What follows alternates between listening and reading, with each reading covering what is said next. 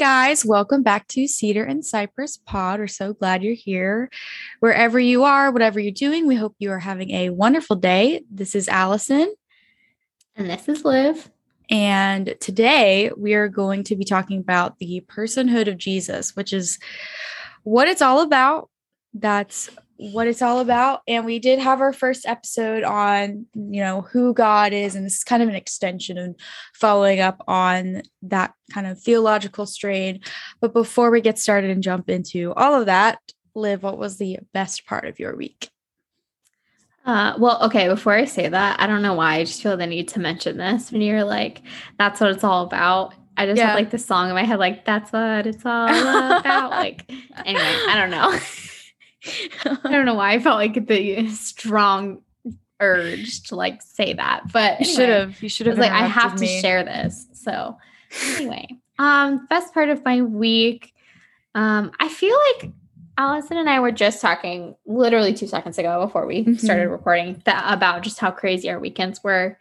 Um, this past weekend was Memorial Day weekend, and um, I feel like the best part of my week was just like my community of people because there were so many things that went on. I feel like I can't like pick one, but I would just say like just the community that my husband and I get to be a part of here and the church that we're a part of is just such a blessing. Like there's just so many people that we found friendships with and been able to kind of grow those friendships and get to know people more deeply and just um, hang out together, have some good conversations, eat some good food, and just like hang out and have fun. So um, we got to hang out with a lot of people this past weekend and just got to um, honestly have a lot of really good conversations too and just have some fun. So um, that was really refreshing, very much needed. So um, that was probably the best part of my week. What about yeah. you?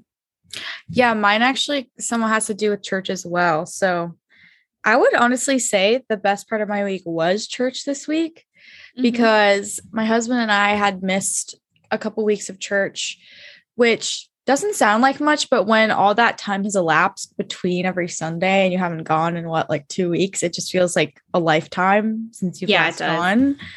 And so it was a guest speaker that we had on Sunday morning. And it was such a blessing because we were in Genesis 14, which is a very obscure chapter about uh, Abram rescuing Lot from mm-hmm. like a battle slash war that he got caught up in, and then about Melchizedek, which we're incidentally mm-hmm. going to talk about later. Yeah. but it was such a blessing that that happened to be the week we went back because the pastor had just such a fire and uh, passion for the passage he was speaking on which was such an obscure passage so it's it's just really wonderful to have a speaker who will like dive into the details of that tough passage with you and literally take you baby step by baby step through it in the context and explain it. And honestly, church was just the best part of the week for me. That's awesome. Yeah. We love that. We'd love to see it when a pastor or preacher is like not scared to talk about the stuff that other people don't want to talk about. Yeah. Um, whether that be an obscure passage or a controversial topic, like mm-hmm. we like to discuss here on the Cedar Cypress podcast. But um yeah, I I just love that. I love when people aren't afraid to talk about those things. Like yeah, you know, when they want to do a, a series on Revelation or Song of Solomon or something, just like right. yeah. yeah. It's and awesome. the best part too was that he he read the entire chapter out loud, which is a series of extremely difficult names to pronounce and right like locations. And he did an amazing job. So just props to him because yes, I couldn't. He wasn't afraid that. of it. Yeah. Yeah. So we're going to jump right into our topic for today. So, um, how we're going to kind of discuss the topic of Jesus um, throughout scriptures. We're going to talk about different roles that Jesus has, um, as well as different ways that we see him appear um, just throughout the Bible. So, the first topic that we're going to talk about is Jesus as the Word. Um, so, we all know the verse in John 1 1 that talks about Jesus being present with God in the beginning. John 1 1, which states, In the beginning was the Word, and the Word was with God, and the Word was God. So basically, um, in the Greek, in the original language, um, the word that's actually used here to describe the word is the word logos. Um, and this is important to note just because this word is only used when describing the word as Jesus. Um, so when we see uh, the word of God mentioned later in scripture or in other places, and it's actually describing the Bible itself, um, a different word is actually used. So this is the word that's used, again, it's logos to describe Jesus. So um, we're going to kind of read just a little part of a commentary on the book of John on this verse, specifically John 1 1, um, just about this word and this phrase, um, just because I thought it kind of described it really well, just diving into it a little bit deeper. So, um, this commentary says that ho logos, the word, However, no adequate translation of logos is possible. It implies both reason and language. It represents both the counsels proceeding from God and the manifestation to man. Um, and then later it says, Hologos is applied to our Lord elsewhere in Revelation 19 13 and in the epistle of John in 1 1, in verse or chapter 1, verse 1. Um, so the Christology of the gospel and revelation is the same. It also says in this commentary that it's never used in the Bible as an equivalent for the scriptures, the written word. Um, so again, that just kind of backs up the fact that logos is used to describe Jesus. Um, so we'll, when we see like a different word, for instance, um, describing this, uh, like there's a word which is graphe. Um, that word is talking about scripture or the Bible, whereas logos is talking about Jesus specifically. So um, that's just important to mention, so that we, if we ever like see that verse uh, or see that word pop up elsewhere, it's actually referring to Jesus, not the scriptures itself. Um, but it's also important to note that um, because we see this described this way and supported throughout scripture as describing Jesus specifically, we know that Jesus was with God at the beginning. So um, it's just one way that we see the Trinity as a whole represented, um, where Jesus is mentioned, God is mentioned. And then, of course, in Genesis, we also see the Spirit is mentioned as well. That's super interesting. I this this verse has always kind of puzzled me. Like regardless, I feel like regardless of how many times I hear it described or explained, this this verse just always puzzles me. And I think when you kind of break down the different meanings of the words that are used to describe Jesus as the word and their distinctions from other Greek words, trying to avoid saying that too much, saying the word word too much. But all that to say is that Jesus is embodying the message, and this creates him as a distinction from all the people that came before him and sets him apart because he, they're not like John was bringing the message. He's actually the message. Like he's the mm-hmm. word. He's the thing we're pointing to. He's the thing this has all been about from the very beginning. And I was actually looking at another commentary while you're reading that, and it's the one from David Guzik. I'll make sure to link it um, in our description box. But um, what it says when it's talking about John 1, I'll just read it right here. Quote, Jewish rabbis often referred to God, especially in his more personal aspects, in terms of his word. They spoke of God himself as the word of God. For example, ancient Hebrew editions of the Old Testament would change Exodus 19, 17 to Moses brought the people out of the camp to meet the word of God, end quote. So instead of to meet God, to meet the word of God, to meet his message, to meet whatever he has to bring to the world, which I think is a really interesting and useful way of describing and understanding who Jesus is, because he's not only God, but he's also the word of God come to bring the message and the whole, to, you know, what the whole biblical narrative is about and kind of mm-hmm. like wrapping that all up. So, a really cool distinction of who Jesus is, really. Yeah, for sure. I think um something that I've heard like my pastor say, or just, um, you know, some other spiritual leaders as well, is just that like the gospel is Jesus, you know, like yeah. Jesus is the gospel. Um, so like, yes, the gospel message itself, the good news is about Jesus, but like Jesus himself is like the centrality of the gospel. Yeah. Um, exactly. Um, so this is kind of just another way to understand that even further. Like Jesus is the word. Um, so moving on into the second role that we see Jesus in throughout scripture is the Son of God. Um, so obviously we hear this many different places throughout um, specifically the gospels um, so matthew mark luke and john where jesus claims himself to be the son of god um, so in that we do also see um, that this is kind of distinguishing uh, jesus's role in the Trinity. So basically, there's the Father, there's the Son, and there's the Spirit. So Jesus is the Son of God, um, which is you know the second part of the Trinity. Um, of course, God is all one, but that's just his role.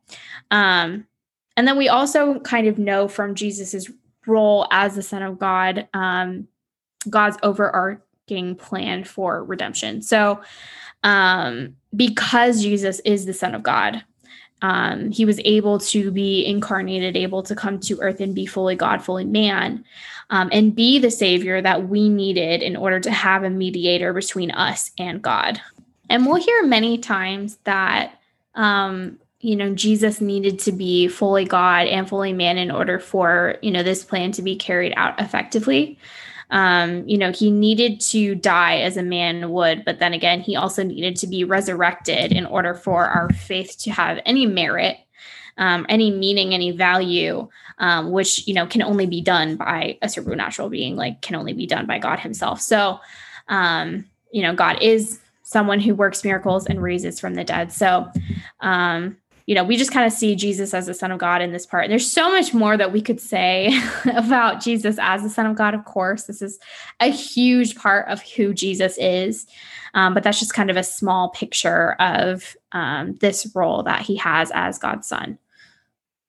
Yeah, it was the most scandalous part of who he is mm-hmm. ultimately, and why why people did not receive him. I mean, there's a lot of reasons I think we could point to that people didn't didn't receive him and the message that he had to, you know, definitely the things that he convicted them of and saying that they had it all wrong and that they actually mm-hmm. should be living in another living another way and that almost everything he taught was just very countercultural to yeah people believe and still is countercultural to, to our culture today because ultimately it's not just countercultural but it's complete paradox from what humanity tends towards, which is evil and which is selfishness. So that as well as the fact that he claimed to be the son of God is really why the Jewish people wanted to be be done with him and do away with him because they thought that, that was completely wrong of him to be claiming. So when we talk about Jesus being the son of God, but also being God.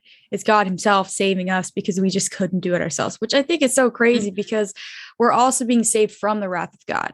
So God Himself is saving us from His own wrath by sending His own Son. And when you really wrap your mind around that, as a Christian, you'll hear it every single Sunday or every single thing that you listen to that is, you know, Christian content, you'll hear it over again. But when you really, really wrap, wrap your mind around again that God is the one saving you Himself from His, his own wrath by sacrificing his son, it gets mentally very confusing, but also makes you even more and more grateful for who Jesus is.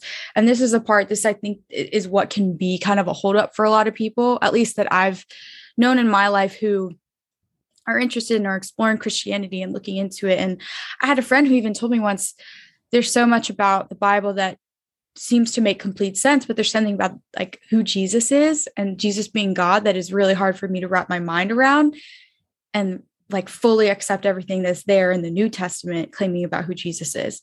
So this is the part that i think that we can like get tripped up on and stop here or we'll really fully understand the gospel if we fully understand who jesus is.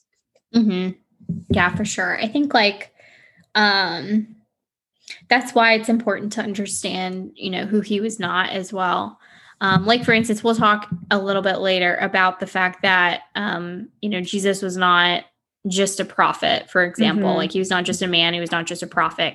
Um, as God, he fulfilled, you know, the law and the prophets, like so many things. So um, we'll talk about that, like I said, in a little bit. Some foreshadowing for you, but um, but yeah, it's definitely definitely important to know like who he is and who he was not. One of the things that Liv mentioned earlier when we first got started is that we were going to kind of be going through each of the different roles and things that Jesus fulfills. So, again, like those first two being Jesus is the Word, and then he's also the Son of God, those are really foundational for moving into the next pieces. So, the next piece that we're going to move into is Jesus being our high priest and being the high priest.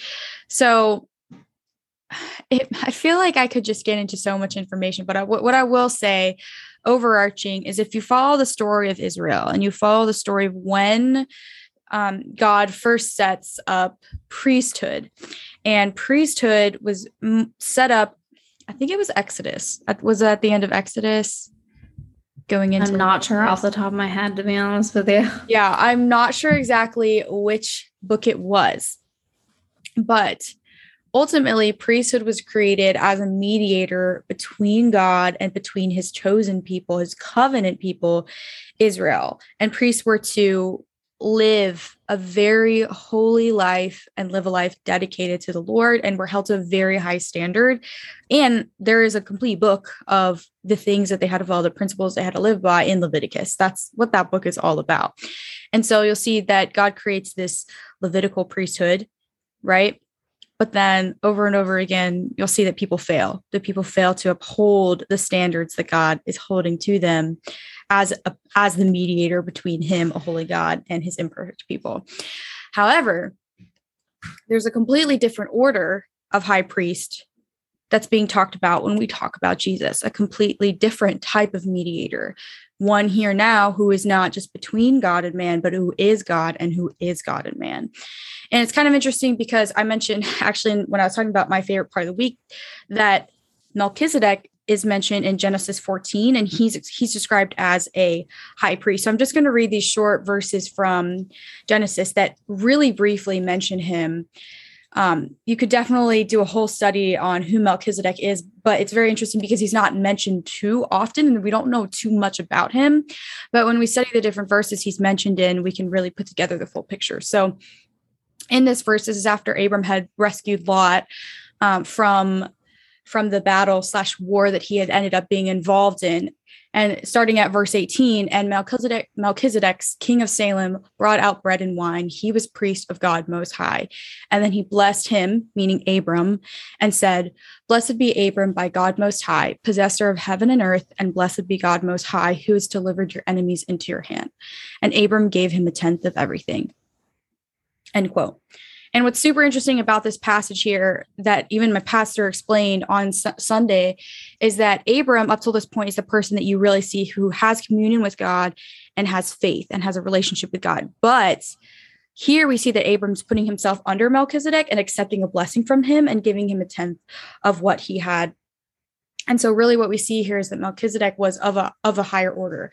And then step into the picture after that, Jesus Jesus is the one who is both God and man instead of needing to mediate between them by being a man and communicating with God and being someone that can um, give sacrifices and speak on behalf of the people and um, be interceding for them. He himself was the sacrifice. So this is really where we we distinguish Jesus from anyone that came before him. He perfectly fulfilled this role when nobody else could. So it was a little of a long-winded um, explanation there, but did you have any thoughts about Jesus as the high priest Liv?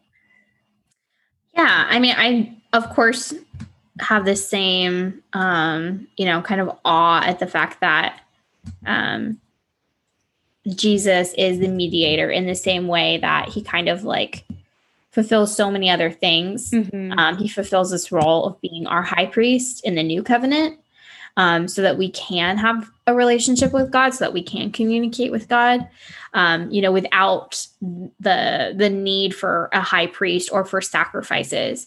Um, you know, before there was the new covenant in the old covenant under the law, um, if you sinned, for example, um, you were no longer fit to you know commune with God in any way. You were no longer uh, worthy or pure and not that we are anyways but um, basically you had to cleanse yourself of that in mm-hmm. order to then um, you know request that your sins be forgiven etc so in order to do that you actually had to give a blood sacrifice uh, and there were you know many different sacrifices um, at that time. But one of them, probably the most like prominent, was the blood sacrifice, where um, you would sacrifice an animal in order to pay for your sins, mm-hmm. basically.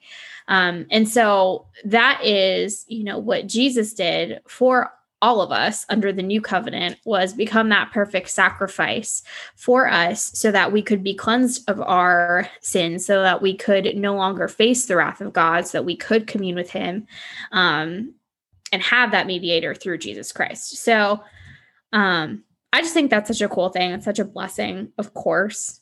Um, you know, to be able to do that, to be able to actually have a relationship with a holy and mighty God. Um, and there is actually a verse that I wanted to read just on Jesus being the, the great high priest. Um, this is how it's described in scripture. So it's actually in Hebrews um, chapter 4, verses 14 through 16. And it says, uh, Therefore, since we have a great high priest who has ascended into heaven, Jesus, the Son of God, let us hold firmly to the faith we profess. For we do not have a high priest who is unable to empathize with our weaknesses, but we have one who has been tempted in every way, just as we are, yet he did not sin. Let us then approach God's throne of grace with confidence so that we may receive mercy and find grace to help us in our time of need. Um, so I think this verse just kind of connects beautifully to what Allison was just saying about um, our inability as human beings um, alone to satisfy everything that we needed to, um, you know, under the law in order to have a proper mediator um, to truly know God. And Jesus is that perfect sacrifice, that perfect mediator, so that, um, you know, we can approach God's throne of grace with confidence. Um, so that's just such a beautiful thing. Yeah, I think that's a really beautiful passage.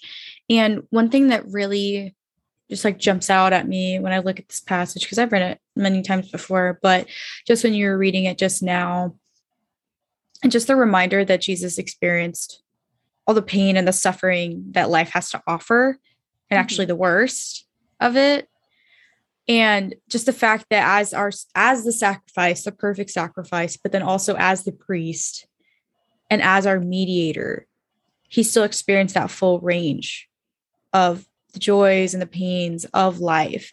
And so mm-hmm. when it talks about the fact that we don't have a high priest who is unable to sympathize, so that whatever you're going through, regardless, that high priest who would have mediated on your behalf, who is Jesus, is perfectly, perfectly acquainted with whatever you're going through. So it's just another layer, I think, of beauty for that. For sure. Yeah. So the next role that Jesus fulfills is Messiah. And this word means the anointed one or chosen one in Hebrew. And then the Greek equivalent would be the word Christos. Am I saying that correct? Christos? Yeah. Or um, what we refer to in English and when we say Christ. So Jesus Christ, that's what we're referring to. We, we it's kind of the same thing as saying Jesus the Messiah. And what Messiah really means is a culmination of all all the things that we've been talking about so far. So Jesus fulfilling the perfect sacrifice being the chosen one, being the one who would be able to bridge the gap between us who are broken and sinful and then G- and then God the Father who is holy and just and has to enact justice on sin. And if you um this is what the Bible's all about. When you look at the Bible as a whole unified story, if you look at it as one narrative, this is the same thread you will see from beginning to end. There's even a messianic prophecy in Genesis 3. So even the same chapter that humanity falls from grace and sins for the very first time, you can see God already putting in place and already moving into the motions of starting his redemptive story. So from the beginning to the end, we see Jesus prophesied about over and over again as the one who's going going to save, the one who's going to deliver. So there's that passage in Genesis 3 and then there's also messianic prophecy in Daniel verse 7 and there's there's many psalms that also point to Jesus as well. And um Isaiah 53 which is the chapter about the suffering servant where we read all about the things that Jesus was going to experience which were prophesied long before he was ever on earth as a man as a human. Um, passages in Jeremiah. And those are just a few those are just a few but i we truly do believe that when you read the bible as one narrative and you really look at it as god's redemptive story that he's writing then you'll see jesus on every page. You'll see the inadequacies of humanity and that will reflect on the flip side of the perfection of jesus and the life that he lived and the the death that he suffered on our behalf. So just so many different places in the bible that really point to him.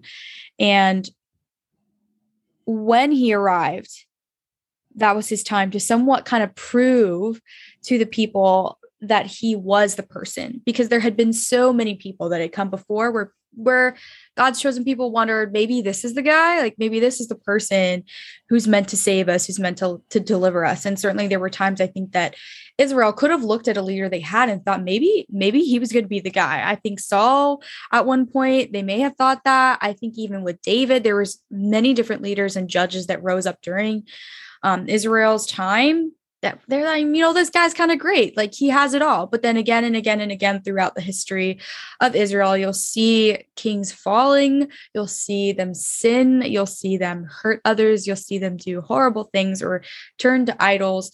And so all these things, when you read the Bible as one one narrative, point back to the fact that no, they're inadequate and it's actually Jesus. Yeah, for sure. I think it's really important that you mentioned the narrative of scripture because I feel like that's something that's really easy to forget. Like sometimes it really does feel like the Old Testament and the New Testament are um, either two separate books completely or right. they are um, contradictory in some way. Um, but we really can see, um, you know, the need for a savior, the need for a mediator, for a Messiah, all throughout the Old Testament, and then how Jesus meets all of those needs and more um, in the New Testament for sure. Um, you know, we can even see that, you know, with God's character, just how we see. Um, I know sometimes people say that, you know, he looks like a different God in the Old Testament and the New Testament. Um, but of course, he was not. Um, this was simply the difference between, you know, the old covenant and the new covenant and the sacrifice of Jesus and again the mediation of Jesus between us and the Father um, that makes it looks so different there, you know, our relationship to God, because it truly is different, you know, when we have Jesus as that savior and that mediation between the two. Yeah, I think that when you look at the Old and New Testament, what you're really seeing there is the different things that God did to be in communion with his people. Mm-hmm. And it, it can kind of look like you're different like a different God. So I can understand why people might think that. But what you're also really seeing when you read the Old and New Testament is you're seeing a different actor of the Trinity really taking front center stage in what you're reading. And so you see God the, the Father acting often in the Old Testament. And then, of course, the New Testament being about Jesus and his life and his death and the aftermath of the impact that he had on the world.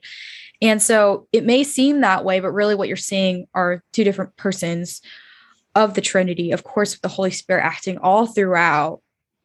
You know, we've talked about the Trinity before, but really what you're seeing is different things that Jesus, what God really did to to meet his people and to be with his people. Because with Israel, you'll see that how much he he he gave them in his grace and in his love, he gave them a complete, just line by line list of the things that they would have to do and he said, You know, you're agreeing to follow them, and I'm agreeing to be your God.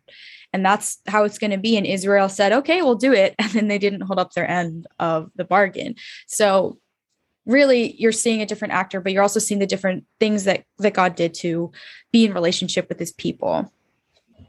I also mentioned a little earlier about how Jesus kind of kind of had to prove himself and distinguish himself from all the people that came before. And this is really how he shows he's the Messiah. He's the one. He really is different. He's not just going to let them down the same way that every other person who had come before him had done. And one of the major ways that he did this are by his signs, by his miracles, and by the wonders that he did while he was on earth. So just doing things that that nobody should be able to do except God. So, you know, having having command of nature and the elements, we see in Mark 4 that he commands the waves and the waves obey him. That's just kind of crazy in and of itself. I mean, what person do you know that could say that nature obeyed them? Um, even raising Lazarus from the dead in John 11, something that nobody, nobody should be able to do except God. So those are a couple ways that he really showed I'm the real thing. That's that's who I am. But can you think of like any other examples or ways that Jesus kind of distinguished himself from from the ones who came before?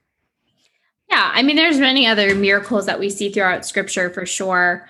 Um, you know that Jesus kind of distinguishes himself from just a man. You know, mm-hmm. um, for sure. I would say like you know any miraculous healing that we saw throughout Scripture. He healed many people, lepers, blind men um, you know, like he raised his friend from the dead, he raised Lazarus from the dead, for example. Mm-hmm. Um, you know, so we see a lot of healing that he did throughout uh, the Gospels specifically. We also see um, in the feeding of the 5,000, for example, um, where he had many people listening to him teach for you know hours on end and they were hungry at the end of his teaching and the only fish that or fish the only food that they had at the time was um, you know, fish and bread from some kid who brought a lunch basically and yeah. ended up multiplying that to feed 5,000 plus people. So, um, you know, we certainly see Jesus perform these miracles and wonders and signs um, just throughout his ministry here on earth, um, which certainly distinguishes himself. But yeah one thing I wanted to add there too is that we we do see really miraculous things that happen in the Old Testament as well. Like there are just some some crazy things that happen in the Old Testament. One of the ones I think of is Elijah when he was going up against Jezebel and with um the um the idolaters at the time. I don't I think it was Baal or some kind of Baal that they were worshiping at that time and Elijah kind of said, "Okay, like my God's going to challenge your God and let's like really see mm-hmm. who's real and who's going to respond. And God sent down fire, I believe, um, to an altar. And um, Baal's worshippers did all sorts of things to try to get their God to respond or to help or to show himself. And obviously, he didn't. And so we'll see crazy stuff like that that happened in the Old Testament. Lots of other examples of things that happen that are kind of completely against the law of nature or physics. Um, but what the distinction that we see there that's made is that when there are prophets or people that call upon God, they're calling upon his power and they're asking him to help or asking him to show himself, asking himself, asking him to reveal his glory and reveal his nature. Whereas Jesus himself is doing it himself. So that's, I think, a really important distinction because we can see a lot of people that also we were able to do quote unquote miracles or wonders, whatever, however you like to describe it. And you also see the disciples that have um, power um, after Jesus has ascended into heaven. But again, Jesus being the real thing, the one who the waves respond to. Mm-hmm. Yeah, for sure. Well, yeah, because even with the case of like disciples or apostles after, this was number one after Jesus' right. ascension. Um, and it's because they have the Holy Spirit within mm-hmm. them. They have the power and the indwelling of the Holy Spirit, um, which, you know, Jesus, when he's leaving, says, you know, I will send you a helper. So, um, you know, again, it's like, I feel like calling upon like kind of gives like a weird connotation to like calling upon spirits or something. That's like true, that's like yeah. what it makes me think of. But you know what I mean? Like it's yeah. basically like it is the power of the Holy Spirit. Mm-hmm. It's not them, you know, mm-hmm. as men doing those things. So yeah. um, and that's a whole conversation for another day because there is a whole debate on that, whether that's still happening or not. Um, maybe we'll do a podcast future episode, episode idea. Yeah, future episode on that. Um, but anyways, um, so moving into the next role of Jesus, um, that we uh, wanted to talk about was Jesus as a prophet. So I kind of put a question mark after this because I feel like when it comes to those who were prophets in scripture, um, Jesus is definitely distinguished from those. So he might have said things that were prophetic, or he might have um, used prophecy in different ways to describe future events or just to encourage the church um, in that way. Um, because believe it or not, prophetic language isn't always like telling the future. A lot of times it was actually um, like urging people to follow the Lord or to turn back to Him or to follow in His ways, um, etc. So um, it's not to say that Jesus didn't use prophecy or prophetic language at all, but just the fact that Jesus Himself was not a prophet because He's God. Um, all throughout, you know, the Old Testament and the new prophets represented God to his people. Um, especially in the Old Testament, they spoke on his behalf. Because Jesus was God, though, there's no need for a prophet to represent him here on earth. Um, he represented himself, you know, as the Son of God. Um, so again, it's not that he didn't use prophetic language in any way, but just the fact that as far as prophets are concerned, they're used, um, they were used by God to represent him, whereas Jesus was God himself. Um, did you have any thoughts on that, Allison, or did you have any differing opinions? I'd love to hear. I like that. Well, I just like the idea that Jesus, like, I don't need a messenger. Like, I'm here. I can, I can speak for myself, guys. it kind of reminds me of that passage in Mark, um, because Mark being the only gospel that I think doesn't include Jesus's birth story. Or wait, am I right about that? Does John include I it? think you are because it's it's shorter than most of them. Mark like jumps straight into Jesus's ministry and talks. Mhm. If you are interested in reading about more of the miracles and signs of Jesus, that is a great place to start because Mark is all about like jumping straight into the action. But it kind of reminds me of how Jesus went to the temple to prophesy and say, like, hey, I'm here. And just I think the Bible says like nobody listened to him. um, but I just love the fact that Jesus, he just jumped straight in and he's like, I'm here, I'm ready, and I'm going to speak for myself because I don't even need a messenger. I'm I'm it. I'm here, guys. So I Mhm. I think that's just a really beautiful picture when I think about that. Yeah, you are right. By the way, Mark one starts with Yes. John the Baptist preparing the way, so Okay. it's not it's after Jesus was already born. Um, Love being right about So- stuff like that. Like, okay, I did read that book and I did remember it correctly. yes. Round of applause. Um, yes. So the final role that we wanted to talk about, of course, there could be many more, um, you know, that we might be missing, but just for the sake of time, we don't want to be talking for 5,000 years. So um, we wanted to discuss Jesus as king. So if you've kind of noticed the timeline that we've been going on a little bit here, we kind of established, first of all, who Jesus is um, to begin with from the beginning. Um, then we kind of talked about a little bit um, just some of his roles that we see throughout scripture, such as the high priest Messiah, um, and you know the one who came as the central you know gospel message, basically. Um, but then finally, we wanted to talk about Jesus as King because this is um, obviously a current, past, present, and future role of Jesus. Um, but I think when I think of Jesus as king, the first thing that comes to mind is like the second coming of Christ and him ruling and reigning over the new heavens and the new earth. Um, so we kind of wanted to talk about that a little bit, um, just talk about the second coming of Christ itself.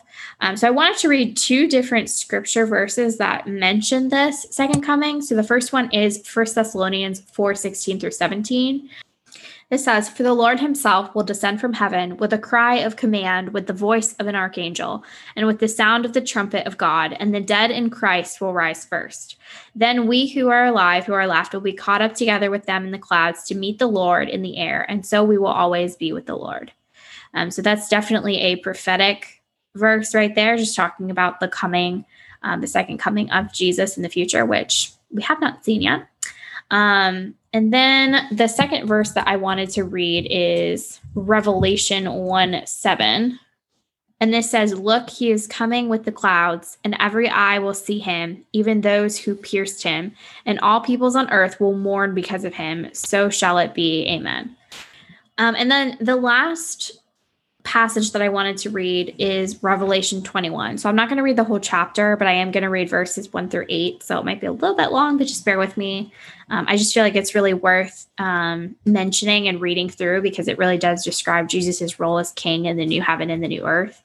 Um, so this is um, the vision that's being discussed right now. And it says, Then I saw a new heaven and a new earth, for the first heaven and the first earth had passed away, and there was no longer any sea. I saw the holy city, the new Jerusalem, coming down out of heaven from God, prepared as a bride beautifully dressed for her husband. And I heard a loud voice from the throne saying, Look, God's dwelling place is now among the people, and he will dwell with them. They will be his people, and God himself will be with them and be their God. He will wipe away every tear from their eyes. There will be no more death, or mourning, or crying, or pain, for the old order of things has passed away. He who was seated on the throne said, I am making everything new.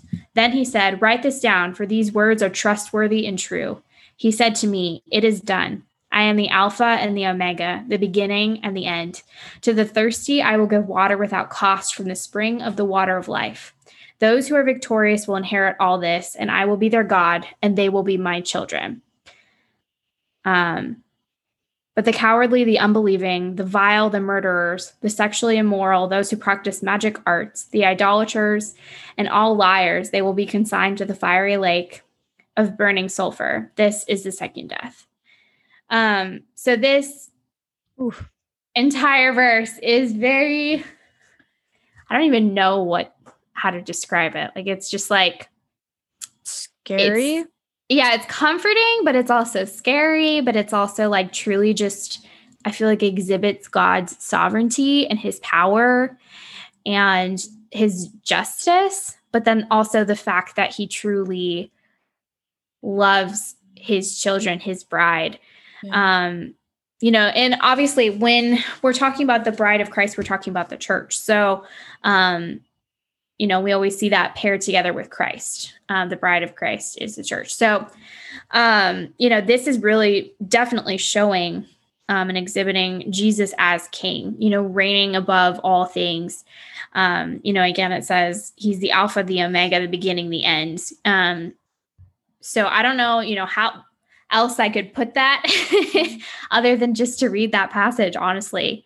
Um, it really just shows the glory and the majesty of Jesus as king overall. Um, and, you know, as an omnipresent God, he is ruling and reigning now. He's ruling and reigning in the past and in the future, um, all at the same time, which is a very complex concept, believe me. Um, I think we can all agree to that because it's just we don't understand time in an you know infinite way. But um, you know, truly, I think it is a comfort just to know that as believers, like as the bride of Christ, um, He is returning for us, and someday there will be a new heaven and a new earth, and you know, justice will be served. Yes, to all evil on this earth, all sin. Um, but there will also be a new heaven and a new earth. There will also be no more tears, no more crying, no more pain, no more death. Um, and that's just such a comforting thing to know, just that Jesus is a fair, a righteous, a loving, a compassionate, a kind, um, and a just king. It's a really foreign concept, kingship, at least to us, I think, in living in 21st century America, because mm-hmm. we don't we don't live in a monarchy so we don't first of all experience that firsthand like having having royals i think that's part of why we're so obsessed with like the royals their their you know their lives. That's part of it. It's really foreign to us. But i think it's also foreign to us today to trust our leaders and to have confidence in them that they have our best interest in mind and are going to do the things that are going to impact us positively. So that's just for me personally when i think about jesus being the king it's so so deeply comforting. Because to know like how comforting and wonderful is it to know that your leader has your best interest at heart would literally lay down his life for you and has by the way already has and arose from the dead but is going to reign forever. And that person that person you can trust fully because he's god and you know that he lived a perfect life and he never sinned not even once that he's going to be the one who ultimately has victory regardless of this the pain the suffering the sin that we see in the world around us it sounds idyllic almost but it's true it's true just the fact that you can take comfort in that and it is eternal eternal kingship ruling over everything and just knowing like he has complete control over all of it. Right now he always did and he always was and he always will. So just really comforting thing for me personally. So with all of that said we kind of wanted to wrap it up by synthesizing all those different roles together because it's been a lot of information. We kind of just want to bring that all home. And Liv started to do that. I'm going to kind of trail off from uh, what she was saying about those passages in Revelation. So ultimately, what we see in Jesus the bible the bible is all about how humans just failed humans just failed and literally the moment they did that god started his mission he was ready he was on his way to start redeeming humanity in the world. So we see that in Jesus. So, first of all, God set up the priesthood. They were supposed to mediate and um, complete sacrifices on behalf of the people to make sure that God could have, to make sure that the, they could have a relationship with God and have access to Him. And they failed. And Jesus is that priest. So ultimately, He fulfills that role. Second, He's the king, like we just talked about. We see a cycle of evil kings all throughout Kings and Chronicle scrolls. And we see the evil that they perpetrated child sacrifice, idolatry, um, wars, constant struggles for power. There's murder. There's just everything bad you can think of is packed into that. And we know that even there were better kings, there were somewhat good kings, and they still fell short. Um, ones like David. So we see the kings, you know, can be the best they can be, but they're never going to be perfect. And that's Jesus, the perfect king and then of course the prophets and the ones who came to speak on god's behalf and mediate for the people again and to convict them and remind them of who they need to turn back to. And then jesus being the ultimate one who came and did the healing, did the miracles, did the wonders to prove who he was and that he's the chosen one, that ultimately comes back to really what it's all about Jesus being the Messiah, being the anointed, the chosen one. We cannot save ourselves. We are naturally born into sin, separated from God, and we need that mediator, mediator. We need that savior, and that's Jesus who fulfills all those roles and more, ultimately pointing to him being the Messiah and the, the Son of God. Yeah, for sure. I think it's just you know understanding through all of these roles that um, jesus truly did fulfill what he said he was going to um, you know he states that he came to fulfill the law um, and he truly did you know and that because of that that means that he is you know our high priest um, he is the word of God. He is our king, our good king. He is our Messiah, our savior. Um, you know, because he was able to do that um, through, you know, being both God and man, um, through understanding and being able to empathize with our weaknesses, but at the same time, truly being God. Um, you know, able to accomplish all of those things, things that we could have never done on our own, so that we have hope in this life, so that we can um, truly know God and know eternal life as well.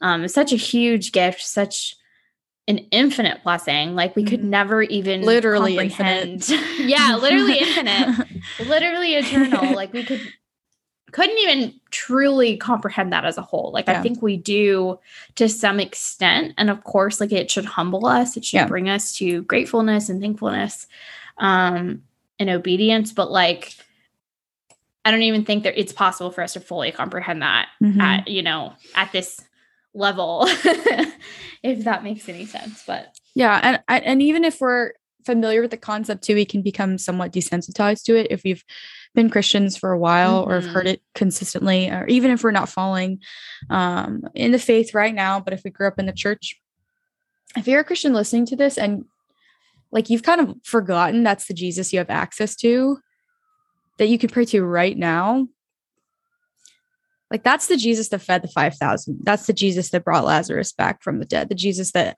healed blind men and lepers and 100% controls and commands the elements. The world, the earth bow to him. They obey him. Like that's the Jesus that you have access to. That's the Jesus who loved you so much that he died for you just literally so that he could have a relationship with you because he knew you would never be able to fill fulfill your part so as Christians, I think we can become like understanding who Jesus is, we can become dull to it if we've heard it and we know it because we know it deep down, but it doesn't always penetrate our hearts through our minds, through our conceptual understanding of it. And so that's something I'm just preaching myself. I have to remind myself again and again that's the Jesus like who lives in me. I have the Holy Spirit. And so, if you're a Christian, you know, just remembering that and being in awe of that and reconnecting with that. Then, also, if you're not a Christian, like if this can be an introduction for you to who Jesus is and how he's set apart from all the people who came before and will come after him, like this is a great place to start, is knowing him by his roles and there is so much you can find even within these. So if you want to explore Jesus as king, one of the best places to start is by reading about the kings um, in Kings and Chronicles. If you want to understand Jesus as the prophets, there are so many books of, of prophecy in the Old Testament, especially if you want to understand Jesus as healer, if you want to understand Jesus as the Son of God. So there's there's so many places that you can go to. You'll never be able to stop exploring. It will be like an endless well that will just completely overflow. So that's just kind mm-hmm. of our mm-hmm. encouragement, our application for you that if it's been a while and if that's something that you've become a little desensitized to to to reconnect with that with the scriptures and reminding yourself of who God or who Jesus really is. And if you're not familiar to get familiar because you'll have your lifetime to explore it. Yeah, Absolutely. Well, I hope that this was encouraging to you, um, just to kind of take a deep dive into who Jesus uh, is and who he is in relation to uh, God and who he is in relation to us, um, you know, just as a whole, mm-hmm. who we see him to be throughout the scriptures. Um, and of course, if this is something that you've heard a million times, I just hope that it was a good refresher for you to just kind of remember um, and just come back to the simplicity of the gospel and who Jesus is. Um, it's something that's really important to remember and to dwell on and to not lose our awe over. Mm-hmm. Um, you know, because obviously we could never be grateful enough for this, never thankful enough. So, um, with that, I think we're going to close this out here. Um, as usual, we've been talking for a while. We always have so much information to cover um, in a very short amount of time. We could go on forever about this, but um, I hope that you um, are able to join us next time. We're going to be talking about um, toxic masculinity in the church. Ooh, it's gonna which will be really, be really interesting. Fun. You guys should definitely yes. tune in next week. I'm very excited about it. Um, we are most likely. I haven't like completely confirmed this with him mm-hmm. like recently, so I can't really say it like 100%, but I'm like 98% sure that we'll have my husband on with us. Mm-hmm. Um, he works in ministry, and that's actually something he's really passionate about. Is just like I don't want to say like toxic masculinity in the church is his passion, but like you know what I mean. Like he's yeah. it's something that he obviously as man has knowledge right. on and um is just interested in talking yeah. about for sure. So so um with that i hope that you can join us next time. Uh check out our previous episodes if you haven't already. Um also follow us on instagram. You can find us at cedar and cypress pod. And we will see you guys next time